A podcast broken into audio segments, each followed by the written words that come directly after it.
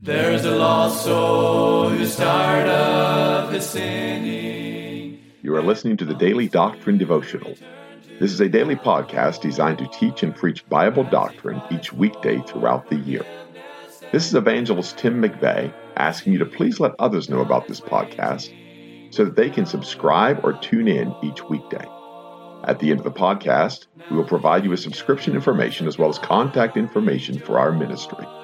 Thank you for listening, and we pray that the Lord will help each of us as we study and preach the Word of God. And the saints all with gladness are singing the glorious song of the redeemed, song of the redeemed. You once again for tuning to the podcast today. This is Evangelist Tim McVeigh. We're certainly thankful for each of you that listen. We apologize for the delay in today's podcast, and uh, we have many reasons why that we are delayed, but we apologize to you, but we're getting this out there about five hours later than we normally do. And uh, we're reading Psalm 142 today. We thank the Lord for the meetings we had last night here at the Black Creek Baptist Church, how the Lord helped us, the Lord blessed in the services. And pray for us tonight. If you're in the area, but love for you to attend, love for you to be a part of the services. The Lord's been good to us, and we're dealing with the flesh and dealing with the book of Galatians concerning the flesh.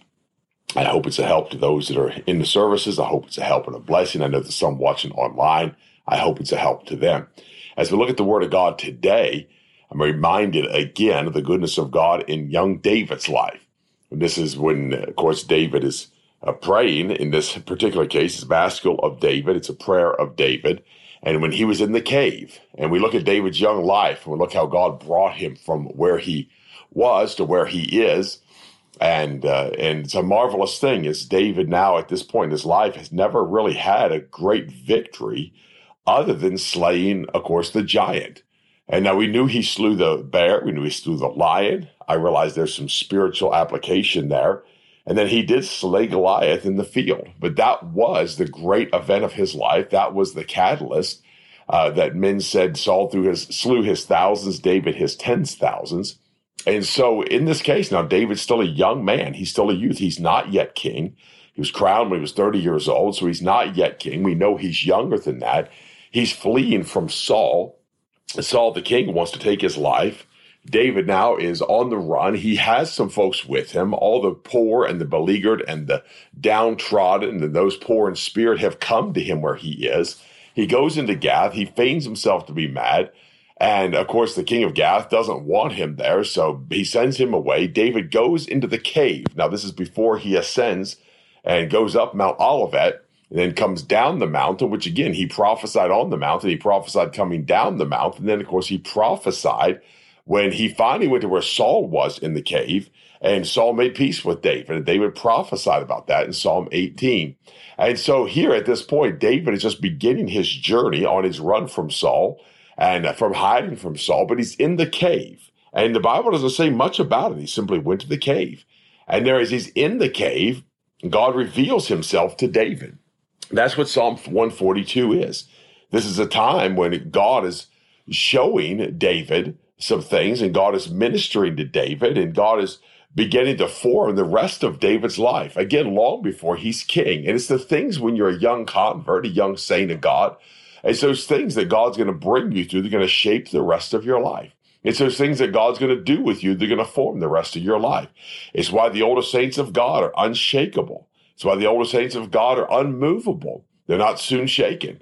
And uh, because the things they go through in their young Christian life are the things that later on become their strength. And that's what David's happening. That's what's happening with David. That's what God is doing with David here. And so I cried unto the Lord with my voice, verse one, with my voice unto the Lord did I make my supplication. And many times David starts with that. Why? Because he's crying out to God. He's crying out for help. He's crying out for mercy. He's crying out for deliverance. His soul is crying out. Oftentimes we've talked here on this podcast, he is prophesying. He is speaking in, in the spirit of Christ. He is speaking by the spirit of Christ. That's why it's first person. But here he's, he cries the Lord with my voice, makes my voice the Lord that I make my supplication. Then he says, I poured out my complaint before him. I showed before him my trouble. Now, again, is this messianic? Could this be messianic? Absolutely, it could. It fits the pattern we've established on these podcasts. It fits the pattern of uh, Jesus Christ crying to the Father, pouring out his complaint, pouring out the troubles before him as men have oppressed him. Yet David went through that, that he could prophesy. David went through those things that he also did cry out to God. Saul was oppressing him. Saul was on his trail. Saul was seeking to take his life. And then verse 3 when my spirit was overwhelmed within me, then thou knewest my path. He's in the way where I walked, have they privately laid a snare for me. And we see another reference to that in our next psalm, which we'll deal with tomorrow, Lord willing. But in verse 4, he says, Therefore is my spirit overwhelmed within me, my heart within me is desolate. And so it's in the same time of life that David writes that psalm, Psalm 143. And why? Because the spirit within him is overwhelmed. They knew us a pass. And so he gets to the place, he goes into Gath, he feigns himself to be mad, he comes out of Gath, his spirit is overwhelmed.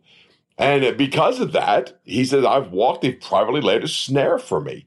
Those snares all throughout the Word of God, all throughout the Psalms, all throughout the Messianic Psalms. Why? The wicked laid snares for Jesus Christ. The wicked laid snares for his soul. He said, I looked at my right hand and beheld, but there was no man that would know me. And then in verse 4, really convinces me of the messianic value of this song when he says, Refuge failed me, no man cared for my soul. I believe David was in that place. Man didn't care for his soul, but yet there were those with David. There were those that David was attending to. Those there were those that David was ministering to. And one of the great things in ministry today, and it's been this way now for 2,000 years, is that man could cry, No man cared for my soul, yet the shepherd of the flock cares for so many others as part of the sacrifice of ministry, as part of that calling of God.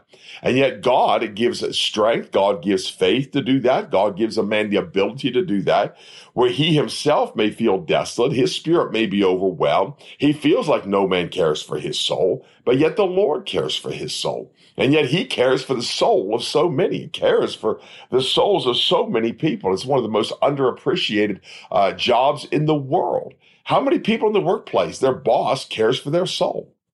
How many uh, people out there wandering the streets and their friends care for their soul? How many people in business, their associates care for their soul? How many athletes, the folks on their team care for their soul? No man careth for my soul. But yet, in the day in which we live, there are very few men that will care for your soul. But I've learned this. The old songwriter said it best, old Charles Weigle, one of the marvelous songs of the faith. No one ever cared for me like Jesus. Glory to God. And it was my lowest point. Nobody ever cared for me like Jesus. And because he wasn't cared for, and he learned to care for us, and all thank the Lord that he does care for our soul. No one ever cared for me like Jesus. He is my dearest friend. He can be your dearest friend. That's why he's precious to those of us that believe. And by the way, to those of us that believe, he is precious. Blessed be his holy name. And so he goes on and says, I cried unto thee, O Lord, in verse 5. I said, Thou art my refuge and my portion in the land of the living. There's our messianic value. There's our evidence. This psalm absolutely is speaking of Jesus Christ. So David goes into the cave and in his suffering and in his fleeing from Saul, God uses him again to pen down this beautiful psalm. It is speaking of Jesus Christ. And again, the evidence we know that it's Jesus Christ as he talks about that portion, the land of the living. Every time we see that in Psalms, we know it's Jesus Christ. Why? Because Jesus Christ was dead. He was not in the land of the living. He was dead. And yet God returned him to the land of the living. That's the resurrection. That his soul was not left in hell, neither did his Holy One see corruption. Again, in another place, it speaks of the pains of, uh, of death got hold on him. And another place, it speaks of this. None of the pains of death got hold on him, but he said that the sorrows of death encompassed him. And so again, we see Jesus Christ. We see the resurrection. We will see that he will walk before the Lord in the land of the living. Another place says, I will walk before the Lord in the light of the living. Isaiah 53 said he was cut off from the land of the living. Why? Because he died. And that's the evidence that Jesus Christ died. And we see that statement again, it shows us it's messianic. That is Jesus Christ. He died and resurrected. David never died and resurrected in this fashion. David never prophesied after he died. Therefore, he has to be speaking of someone else. He has to be speaking of Jesus Christ. He is that great prophet of God. He is speaking of that one which is to come, which is our Lord and Savior, Jesus Christ. And so again, he shows us the rule of, of Psalms, the rule of Messianic Psalms, something we've established on this podcast. I do hope that you see Jesus Christ in that Psalm. Attend unto my cry. Lord, would you come to where I am? Would you meet me and then deal with me on this cry? What is attendance? Attendance brings comfort. Attendance brings relief. Attendance brings, uh, as a nursemaid would come and attend to that child, so also that's the request that he makes of the Lord, that he would attend unto his cry. Come find out why I'm crying. Give me relief from my cry. We woke up last night. Part of the reason, I guess, the podcast is probably a little bit late today, but we woke up last night and one of our children was was bellowing bloody murder, and we're staying in somebody else's home, and we didn't want to disturb the whole house, so we wipe the sawdust out of our eyes and, and, and wipe the gunk off of our faces and go crawl in to find out what's going on. And, and I asked this child, I said, what's wrong? I don't know. I said, why are you yelling? I don't know. Drank a water, pat on the back, laid him back down. He was good to go. There's so much more. How much is that with us sometimes? Sometimes we just don't know why. We're just crying. We cry out to God. Well, the son knew why he was crying. He was in the the sorrows of death. It was the sorrows of hell. He cried unto the Father. The Father attended to him, came to where he was, and I'll be honest with you, he gave him a drink of cold water. He refreshed him, he refreshed him in his bowels. And that's what the Lord will do for you. If you'll cry unto him, he'll attend to you. He'll come to where you are, meet you on your turf. He'll come to exactly where you are and attend unto your needs. But we got to cry out. We need help. We need mercy. We need God to come to us. He said, Attend unto my cry, for I am brought very low. Deliver me from my persecutors. Now, I'll go back to David. We understand Jesus Christ, how low he was, but we'll go back to David. How low was David? He's in the land of the Philistines. He's in Gath, feigning himself to be mad, scrabbling, with the spittle run down upon his beard. He was brought very low. Next time we see him, and he's in this cave penning down this psalm. He's telling you how low he was. He's telling you how his spirit was defeated. He's telling you how sorrowful he was and how hurt he was, and he needed to cry and he needed attendance. And so he was brought very low. Deliver me from my persecutors, for they are stronger than I. And so often that's the reason that we're overwhelmed. Our persecutors are so much stronger. That wicked one and I don't want to give any kind of place to him. I don't want to give any credit to him, but that wicked one can bring us really low. That wicked one can come and defile us. That wicked one can come and destroy us. Bring my soul out of prison, verse 7. Again, Jesus Christ, that I may praise thy name. The righteous shall compass me about, for thou shalt deal bountifully with me. And so again in verse 7, bring out my bring my soul out of prison. Why? He's in prison, he's in captivity, he's in the pit. All of those things, we see that in Scripture, that I may praise thy name. Where is David in prison? He's in the cave. So again, we see the sufferings of David. We see that God uses him to prophesy, uses him to speak through those sufferings. But yet, in all of that, he sees Jesus Christ. And I believe that's the way God works with us. Sometimes, if we're willing to suffer with him, we'll reign with him. He told us that. And sometimes I think if we'd be willing to suffer with him, he could do great and mighty things for us in revealing himself to us. But we're in a day when men don't want to suffer. Rather than suffer, they go pop pills. Rather than suffer, they go uh, get counseling. Rather than suffer, they just take a big vacation somewhere. Rather than suffer, but yet Moses chose to suffer. He wouldn't uh, have those pleasures of sin down in Egypt land. He chose to suffer the affliction of God. He chose to suffer with God's people. So it would have to be with us today. We ought to be willing to suffer with him. And if you do suffer with him, you will reign with him. So again, we see David suffering. We see that he praised the name of God. He said, the righteous shall compass me about. We've talked about that compassing so many times on this podcast. The sorrows of hell, the sorrows of death, the bulls of Bashan, the dogs have compassed him about. His archers compassed him about. We see that so many places. The sorrows of hell, oh my goodness, the awfulness of the sorrows of hell compassing him about. But this is the place we see the righteous compass him about. Why is that? He's about to be delivered. He's uh, brought into that large place. Uh, he's delivered. God has delivered him from the prison. God has put him in a large place. He's preaching to the prisoner.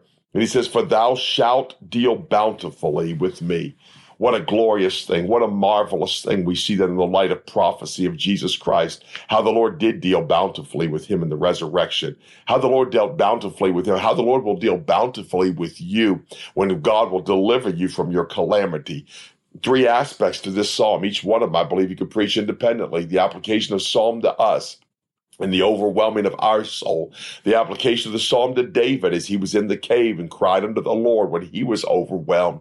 But then also on the cross of Calvary when Jesus Christ is being made an offering for sin and how his spirit was also overwhelmed. I believe all three applications apply. It's one of those psalms that's so clear to me. You can use that today. You can use that yesterday. You can use that in David. You can use that in Christ why? Because the sufferings of Christ. That's why. Because Jesus Christ suffered for us, and then he died for us, and then he resurrected for us according to the scriptures. Would you have a great day in Christ? There's a lost soul who's tired of his sinning, and he longs to return to the Lord as he cries for forgiveness and mercy. You have been listening to the Daily Doctrine Podcast with evangelist Tim McVeigh. For correspondence, please contact us through our website andsomeevangelists.com and use the contact form to connect with us. You may also subscribe to the podcast through our website or search for Daily Doctrine Evangelist Tim McVeigh on iTunes, Google Podcasts, Spotify, Audible, or Amazon.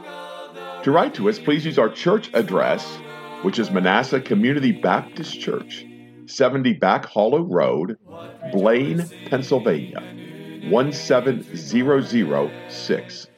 Thank you for listening, and we pray that the Lord will help each of us as we study and preach the Word of God. Don't forget to subscribe and tune in tomorrow. And remember to look up, for your redemption draweth nigh.